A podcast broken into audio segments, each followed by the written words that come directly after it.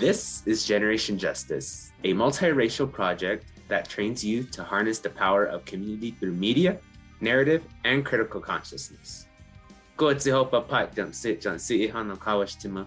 I'm Jamel Sanchez, and I'm from the Pueblo of San Felipe. We want to remind you that this program broadcasts from the rightful lands of the Tiwa people. Tonight, on this special episode of Generation Justice, we focus on historical trauma. We bring you an interview with Jennifer Nunez, a member of the Pueblo of Acoma, who serves as a training and technical assistance coordinator with the SAMHSA Tribal Training and Technical Assistance Center through Tribal Tech LLC. This special interview will help us understand historical and generational trauma and how it affects our lives. Now we bring you the song RED by The Halluci Nation, formerly known as A Tribe Called Red, featuring Yasiin Bey, Narcy, and Black Bear.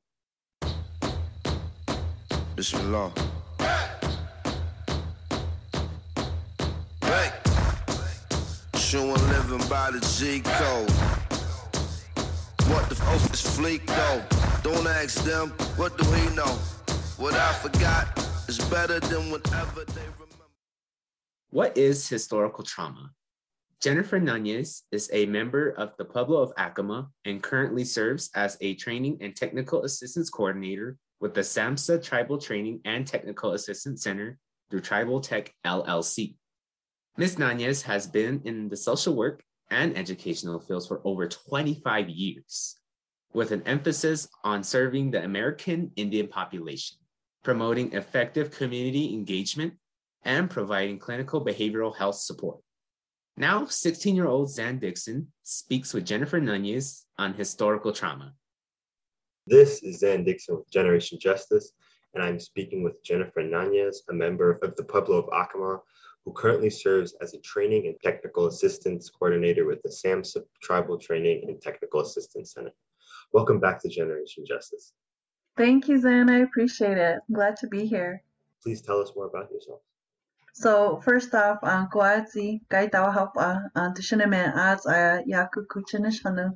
Uh, my name is Jennifer Nunez, come from the Pueblo of Acoma, which is in a, uh, about an hour drive from here in Albuquerque West. Um, it's one of 19 pueblos here in New Mexico one of 20 overall that we consider as pueblo communities um, across the Southwest here. Um, I'm um, mom. I'm a um, auntie, and um, again a sibling, a daughter, granddaughter, um, and I'm also biracial. I, my father is from the state of Mississippi. He's been out here uh, married to my mom. They met while he was in the military at the Air Force. Um, and raised us all on the Acoma Reservation along with my mother. Uh, my mother is a linguist and a bilingual educator uh, who works at the University of New Mexico and um, brought us all up in, again, our community, hoping that we would, of course, learn our traditions over the course of time and really instilled in us a lot of um, value in education. And this is where our discussions today, talking about the topic that we're going to talk about today, historical trauma, where some of that personal experience and growth really has brought me. So I'm super excited to meet you, Zane, and to be a part of the conversation today. So, uh, starting off, right off the bat, I'd like to hear more about um, historical trauma and all the you know related work you do. Sure. So, this um, topic of historical trauma or concept of historical trauma has been one um, for me that's been really near and dear to my heart and really central to a lot of the work I do. Um, so, just to step back really quickly, I'm a social worker. I've been in the field for about 25 years now and doing uh, quite a bit of work with my own community and other tribal communities in uh, mental health, um, substance abuse treatment, and more specifically in suicide prevention and intervention, crisis response. And as I was going through my early education, um, there was always something that kind of nagged at me like, there's these things, I know some of our history and what our communities have gone through. And I'm also seeing all of these issues that our community is facing, you know, high rates of substance use, high rates of mental health issues within our community. And as I began to get more deeper into the work in social work, understanding that we were having issues of like suicide within our youth population and adult population. And in my program, in my master's program, finally coming across this concept of historical trauma and the creator of Dr. Maria Yellowhorse Braveheart, um, Dr. Josie Chase, and very early iterations of the, the theory and the concept of Dr. Lemyra DeBruyn, um, their written work on this concept really struck home for me, going, okay, I can see and understand where this concept um, helps us to think about some of these issues.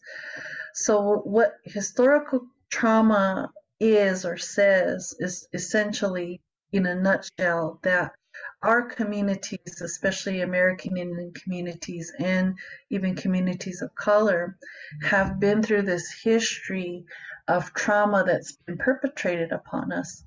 And so, take for instance the American Indian population. You know, we've been dealing with over 500 years of colonization and settler colonialism. That's a whole nother concept to kind of think about. But what that meant was that this population that came into the North American continent and even into the South American continent really was a population that sought to suppress and supplant and remove the original indigenous populations that were there, like our community.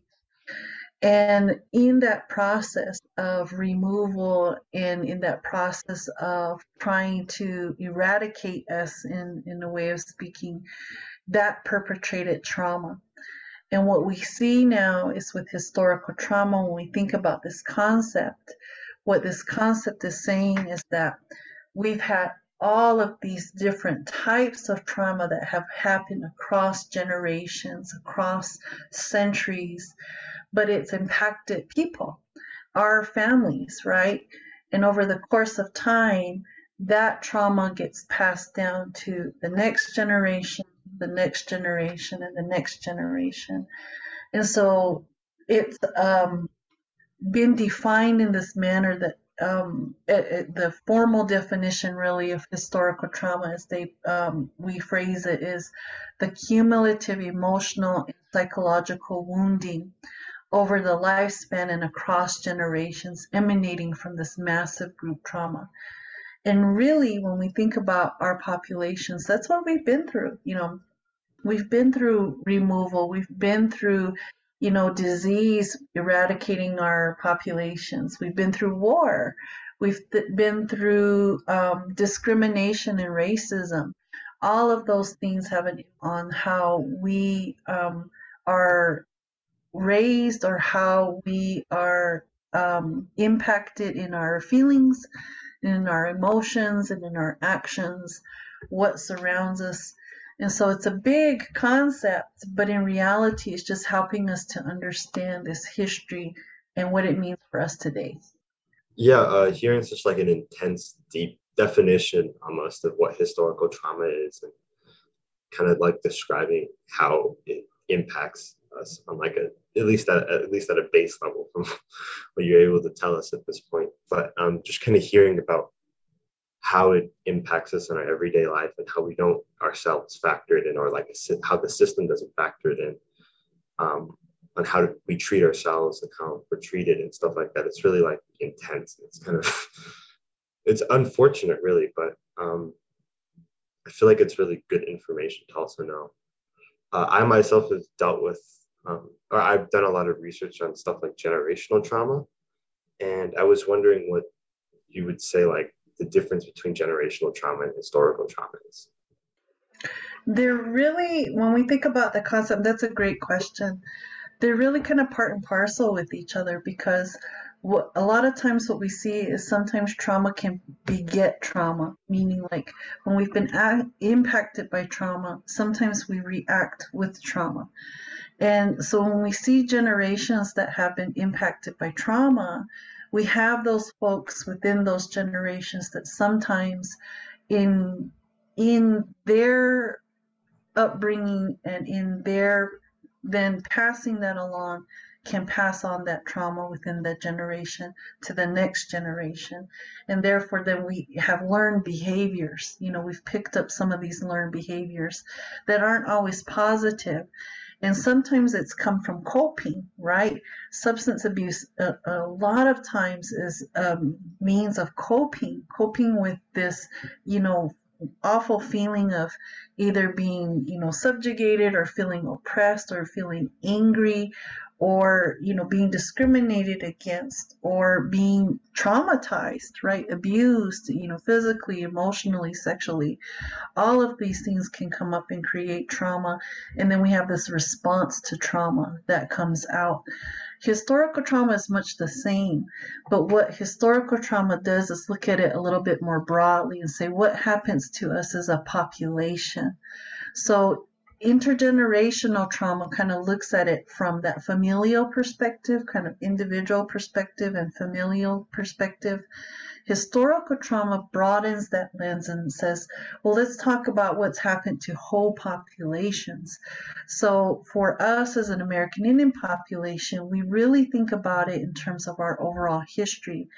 But we can look at it also with the African American population. You know, what happened during that time of enslavement and bondage, and how did that get passed on into generations? For other populations of color, what was their history um, and how were they treated over the course of time as a population? And we can see what that impact can be. Um, what's really interesting, though, about this concept of historical trauma, um, and Dr. Uh, Maria Yellowhorse Braveheart, who really is like the author and mother of you know, historical trauma in relation to American Indian communities, is she's very quick to remind us that we have to keep in mind that history doesn't mean just everything that happened a long time ago, especially when we talk about it in American Indian um, communities or really any population of color. History uh, is the things that are happening to us in the present time. Anything up to a minute ago is how she loves to phrase it. And it's true because we see continuing traumas happening within our communities and in this time and space that we're in in the United States. We're seeing that happen. You know, we're seeing um, issues and, and actions like what happened to George Floyd, what happened in, you know, again, populations of color, what we see happening at the border.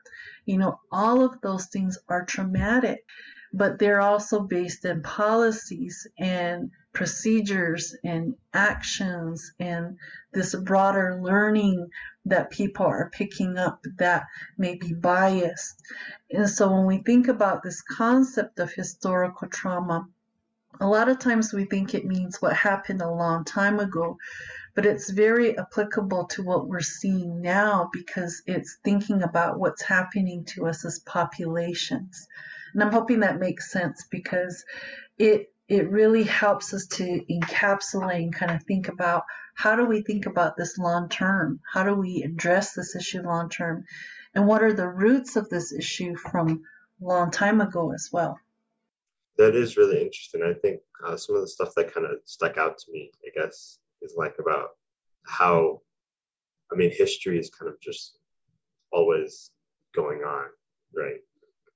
Even even this conversation, right? It's history, right? Because it's just kind of like it's the past, and um, I think looking at it from that like perspective, it kind of makes you realize how close just like different situations and different things how close they are to happening. It's not like stuff is that many gen- generations back, you know. And I think that's um, it's really like kind of hard hitting Exactly, exactly. And and it really helps us to think about what's happening in the present because everything that's happening in the present, you know, becomes history.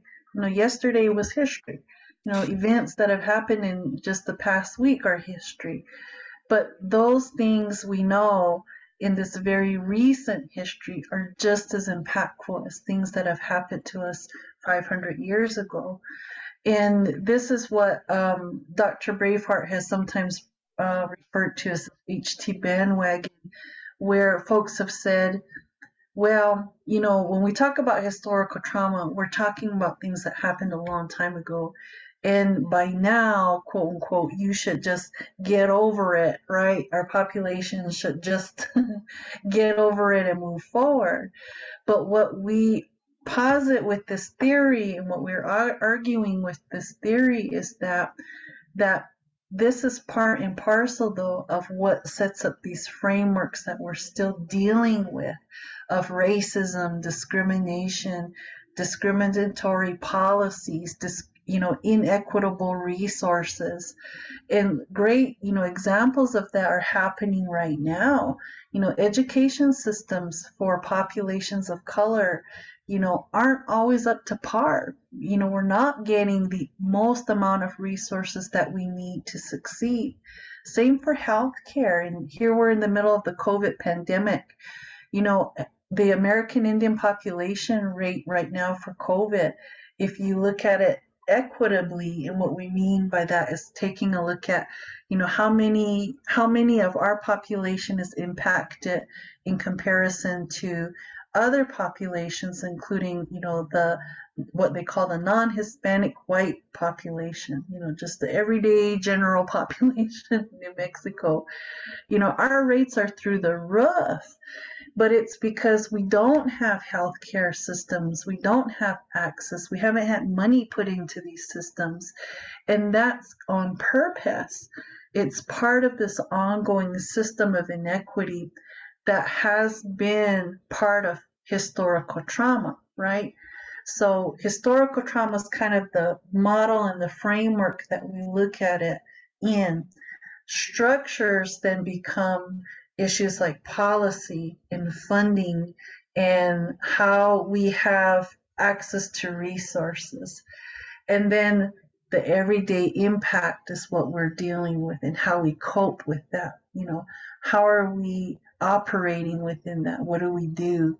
And that's what's so neat about this model is it really helps us to kind of think about this and move down into this very narrow understanding of this is why this is happening today, right?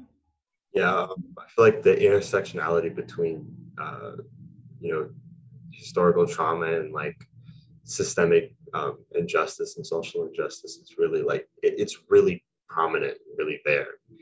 And I think getting more at the social aspect of historical trauma and kind of like how it impacts our habits and stuff. But like, how does historical trauma affect stereotypes almost?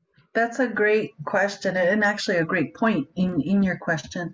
What's interesting about this idea of historical trauma when we think about issues of stereotypes is what happens is people on the other side of this, you know, the perpetrators or the settlers, you know, those folks who have kind of been in that dominant culture, they often see us in this framework of what's wrong with you, right? Like um, you, we see all the negative data, all the de- what they call deficit data like high rates of disease burden, high rates of mental health issues, high rates of substance use, all of these, you know, things that must be wrong and it's our fault that it's wrong. In reality, when we think about it from this historical trauma lens, it helps us to think about this as what's happened to us, right?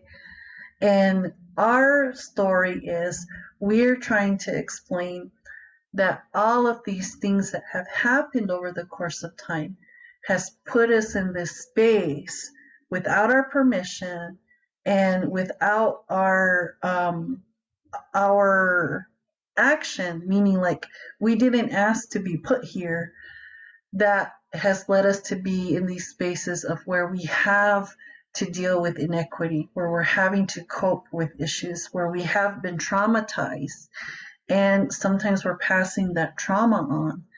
So, this is where, again, we having we're having to really kind of flip that script and say no it's not about what's wrong with us because there's nothing wrong with us it's about what's happened to us and now how do we take a look at how do we heal from that because we have the answers and our youth in particular really also are leading some of those efforts because they're ready to say i'm done with this we're going to demand justice. You know, I need this. I want this. I'm going to be active about it, be vocal about it.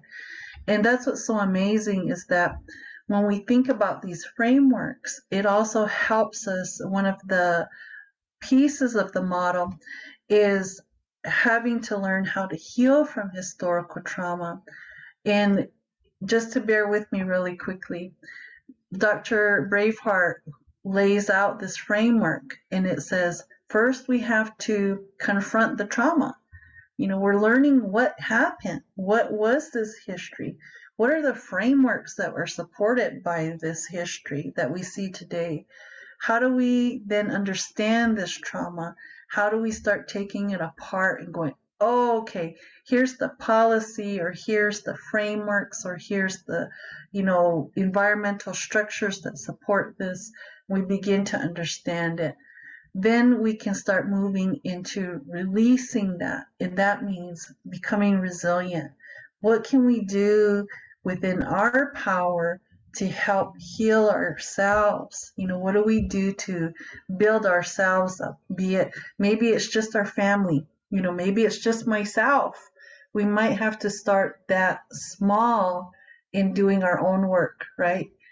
and then maybe expands to family maybe then it expands to communities maybe it starts with youth maybe it starts with elders and then we get into the space where we really have done that work and move into transcending the trauma. And so this framework really helps us to set that stage for resilience and healing.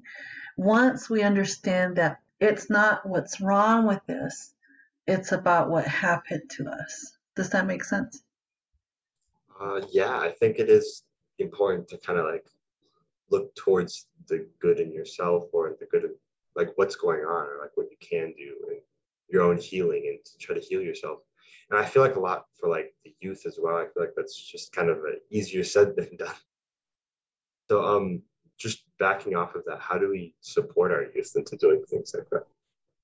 I'll speak kind of from at least the perspective of the work we do in our population, um, because that's, you know, the population I know. Um, for our youth in particular, especially American Indian youth, one of the big things we know is that connection to culture is really the most protective thing. And trying to ensure that we help raise our young people with knowledge of, you know, where they come from, you know, as like for us, for instance, you know, really centering ourselves as Acoma people, you know, from my community, or as Pueblo people or indigenous people. What does that mean? You know, what are the values? What are the cultural customs that we have that are supportive? Um, how do we connect with that? And for youth in particular, making sure that we connect them to that is incredibly supportive and and uh, just to kind of come back into this framework of, of academia in a way, research shows it that if we have young people who are connected to their culture and traditions, they're more likely to do well.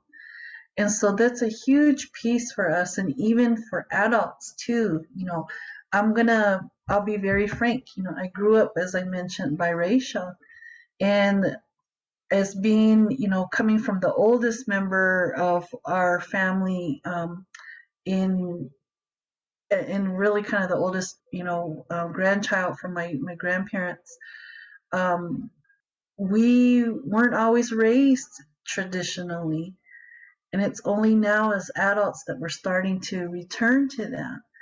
And even in that aspect, it's healing because not being raised in that wasn't because it was a choice, but it came from some of that history in that worry about, well, if we don't raise our if we raise our children traditionally they're not going to do well in dominant culture. But that was the message from the dominant culture right? So it it's returning to that culture and tradition returning to understanding where we come from is incredibly helpful um, and for youth in particular it gives them a base you know it really gives them a base to center themselves and their identity and begin to really understand where they come from. What does that look like?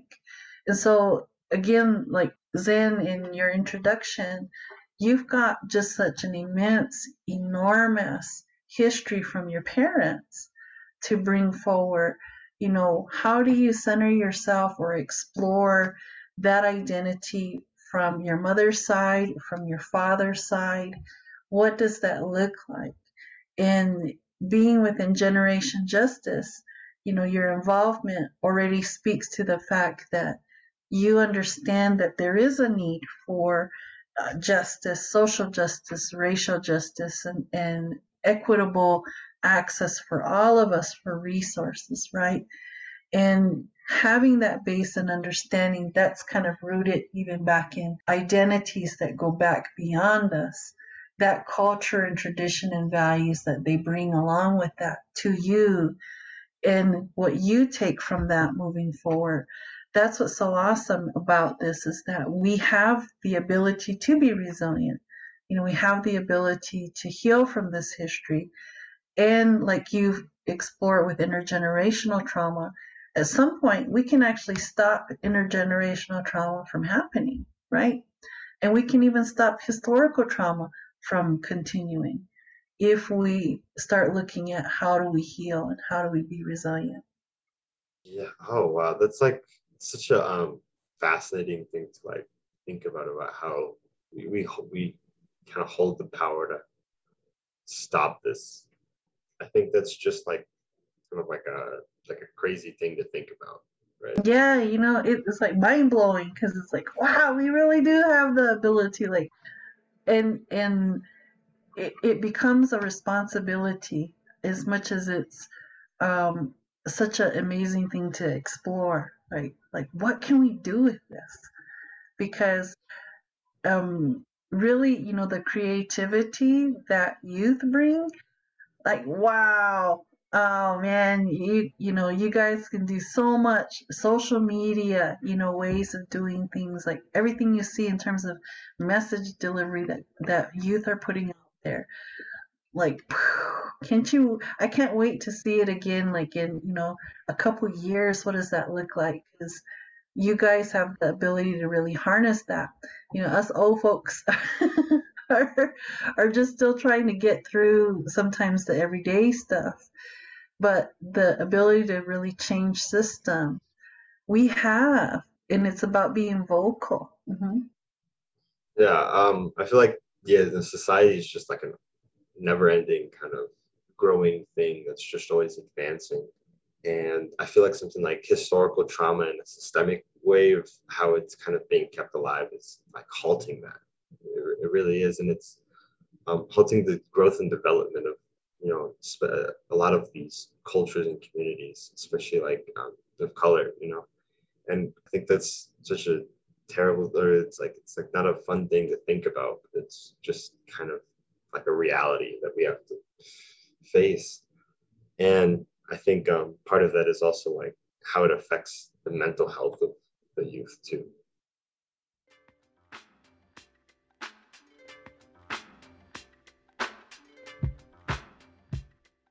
Welcome back to Generation Justice and our special edition on historical trauma with Jennifer Nanez, a member of the Pueblo of Acoma. Ms. Nanez has been in the social work and educational fields for over 25 years, with an emphasis on serving the American Indian population, promoting effective community engagement, and providing clinical behavioral health support. Now back to our interviewer, 16 year old Zan Dixon. How does historical trauma like really influence the mental health and how it impacts that? It does. And again, you know, coming back to some of the work we do, um, especially in the, the, the field I've been in for so long, we do see that impact. You know, we see that that trauma can get passed on. Um, a very good example of that is actually coming more to light here in the public conscious. You know, American Indians, I think, have always understood some of the history, but the boarding school era, and if you're not familiar with that, what happened in the late 1800s was there was a policy that got passed that says, you know, we want to educate the American Indian population, but really the intent of the education was to eradicate the American Indian identity, right? It wanted to make us, you know, like the dominant culture. And because they weren't having, you know, success with working with, you know, war against our populations, this is where they switched tactics and moved to the children. Well, that history of removing children from their homes and being raised in institutional systems, you know, creates this gap um, in parenting, you know, and knowledge and familial connection. Um, and we saw that happen because it became an intergenerational thing. We saw multiple generations, you know, children who became parents, who had children, who then sent those children off to boarding school, who then had, you know, were raised, grew up, had their own children, maybe sent their children off to boarding school. We had these gaps in our communities in being raised at home, being raised in our culture.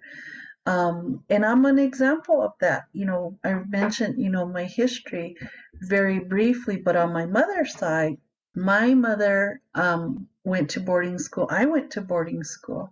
My grandparents went to boarding school. And our great grandfather, who's kind of the patriarch of the, the family, was the first to go away at the age of six.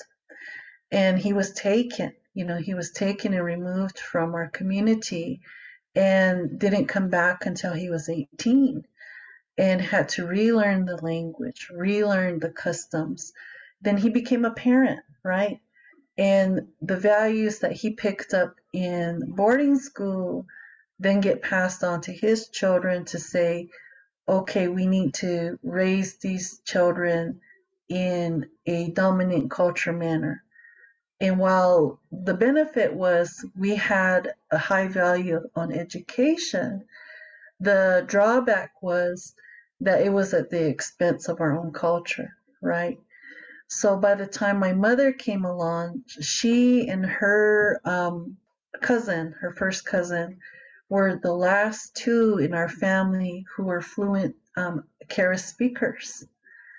And here we are now you know, the next generation having to relearn all of that. And that came from this history, this policy, one policy that, you know, came up in the 1880s. And so you see what happens is this disconnect then also then disconnects us from how we parent at times, how we are parented at times, and can impact our mental health. We have coping mechanisms that come up, you know, substance use to cope with that. And that's when we saw that introduced truly within our communities is that big time frame really shifted for a lot of tribes, you know, nationally and internationally because Canada adopted our model um, Australia adopted the model with the Aboriginal population. It got picked up in even the Sami culture, where it picked up the same model of removal of children. And you see then that impact happening today where we've had those disconnects on how we are centered in our tradition, how we now don't have, you know, parents fully present how we as children had to cope with that and how our parents had to cope with that, right? Um, how our parents had to cope without having their children in their home. Like, how do you do that? but that was something that happened and you see that impact you know mental health issues depression anxiety substance abuse you know coping mechanisms that aren't very positive you know come up because of that because it's traumatic i know that's a long answer I mean, it's like there's like a lot of information you're giving out. The way like specifically I would say like the white man decides to kind of destroy our culture or destroy culture in general and get rid of it. It's like it's almost demonic in a way. I feel like it's like they'll take away the youth, they take away the um, the language, right? And they kind of take it for their own when they need to, and and then they visualize or they like um, represent you know these communities of color and these cultures as something evil or something like terrible yeah it, it's a really interesting thought process because about why they do that or why this happens why we see this happening and really what it boils down to is power you know it's wanting to have power over um, versus power with. And that's what's so mind blowing at times, like to think about if we only switched into this framework of power together, everything that we could harness with our ability to collaborate, you know, what we have each to bring to the table. Man, where could we be as a society, you know, as a whole? But it's this idea consistently with the dominant cultures uh, about power over that leads to what we see. You know, there has to be somebody who's consistently subjugated for us to have, you know, for them to have power over. And, you know, sometimes it's the population of the du jour. and, and, what I mean by that is like, who are they going to target next, right? What's next on the agenda?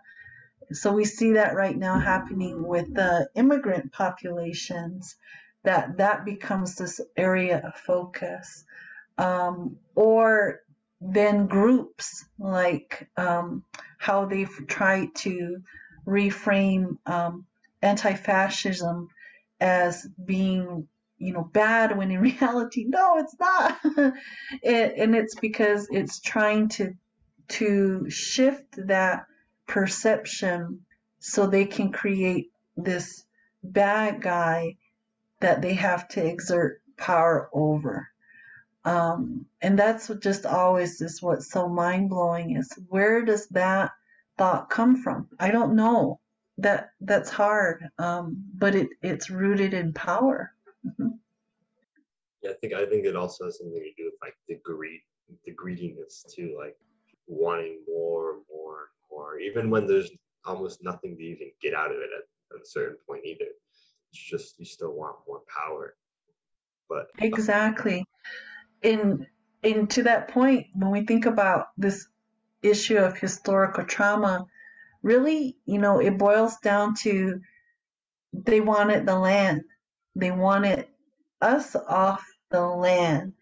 The indigenous populations, they wanted to remove so they could take over all the resources that we had access to. And you're you're spot on. It's also based in greed. Mm-hmm.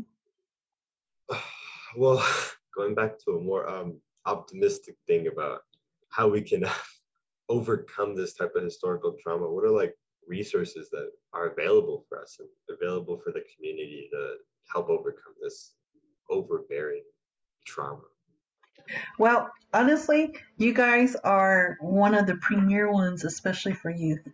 Generation Justice and the work that you all are doing in making sure our young people and adults who are listening understand this idea of social justice, racial justice, and equity. You know, that's truly where we need to be working is getting these messages out there. And for our communities, coming back to that discussion we had about healing, you know, how do we now center our healing back in who we are? You know, who are we as Indigenous people? What does that mean to us?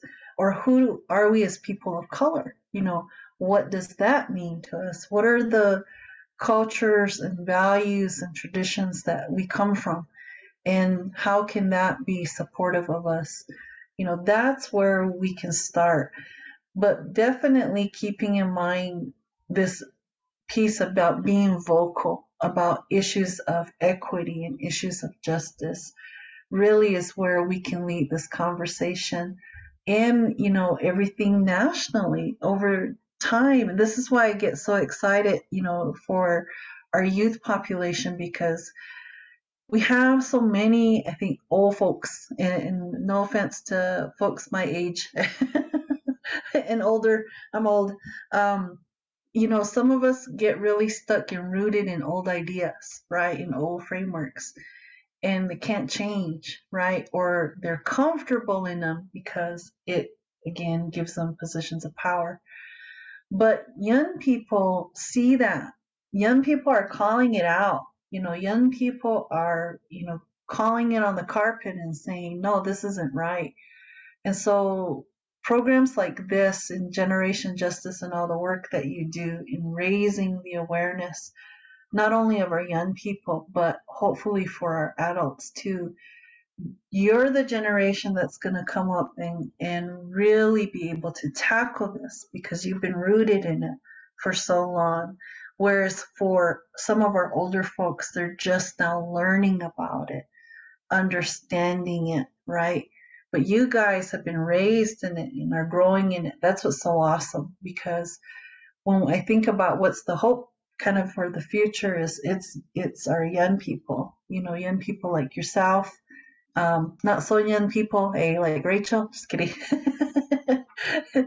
oh, that are are here and and really get this and now can say, well, what can I change in the structures, right?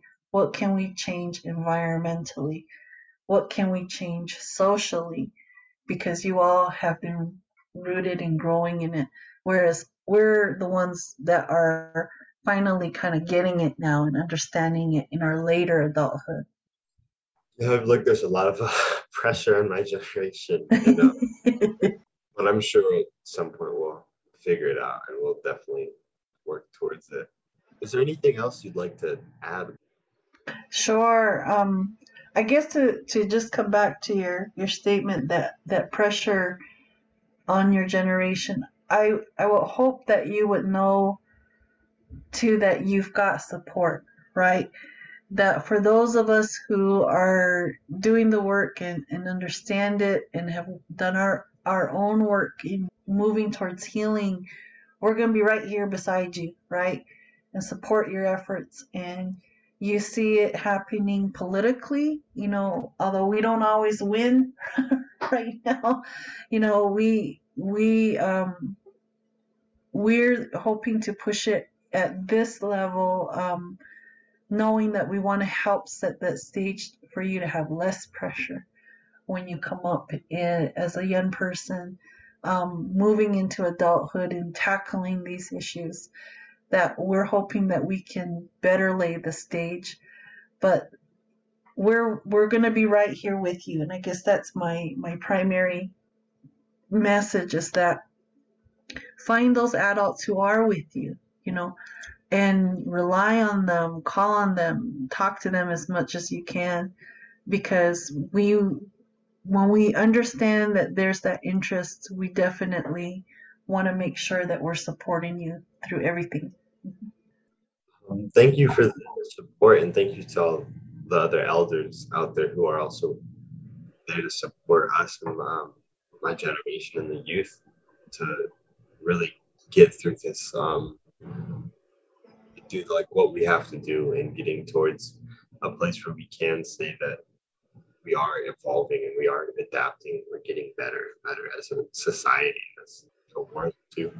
Definitely and you know coming back to that historical trauma model you know in truth we can get to that point and we're almost there where we're transcending the trauma you know like in her model that she talks about. Like we're working right now through releasing that pain and we're going to get into that space of transcendence you know. What an awesome thing. Wow what does that hold you know what does that look like for us we get to we get to define it you guys get to define what that looks like for the coming generations too well thank you jennifer nunez for coming here and sharing all of your in-depth knowledge and all of your like vast um, research and everything you've done and you know to come here and speak as well.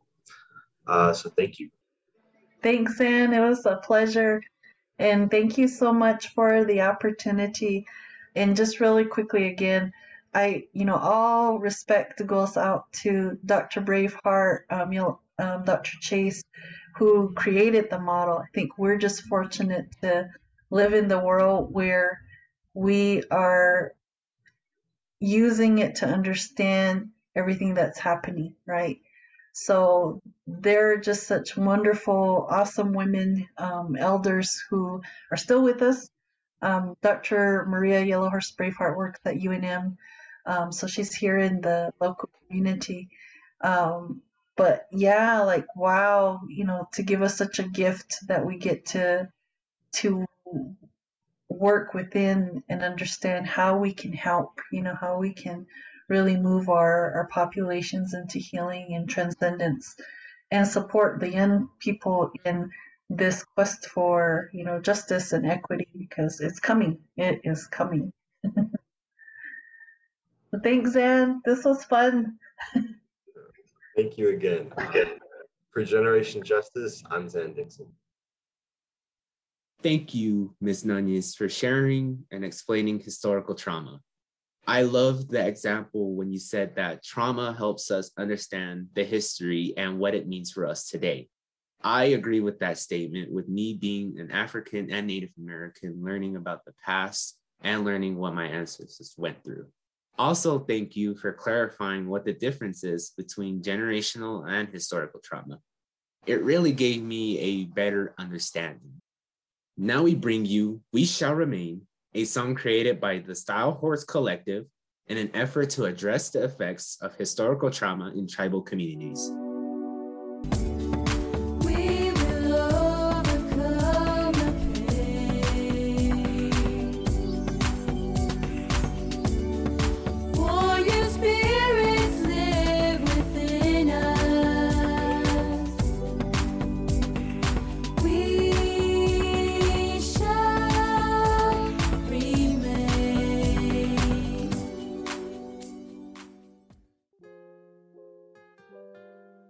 We hope you've enjoyed this hour of community action. We'd like to thank our guest, Jennifer Nunez. Tonight's hour of radio was produced by Roberta Rael with production assistance from Barbara Ramirez and editing support from Angel Baker Guillen. Thank you to our social media team, Rachel Riley and Madhumita Santana, and to our great interviewer, Zan Dixon. We want to give a big shout out to all of our youth producers. We could not do what we do without you. Generation Justice will also like to thank KUNM for bringing the voices of young people to you, KUNM listeners. Our website is generationjustice.org, where you can check out all of our multimedia work and listen to our podcasts, which are also available on SoundCloud, Apple, and Google Podcasts. We're also active on social media. Find us on Facebook, Twitter, and Instagram, and follow our playlists on Spotify. Generation Justice is funded by the W.K. Kellogg Foundation, with additional funding from the Annie E. Casey Foundation, and of course, all of you who have contributed to our project by visiting our website and clicking donate. Our opening song is Youth of the Nation by POD, our last song of the night is Burn Your Village to the Ground by The Halluci Nation. I'm Jamel Sanchez. Coming up on KUNM is Spoken Word, so stay tuned and join us next Sunday at 7 o'clock. Maghopa Rawanuya.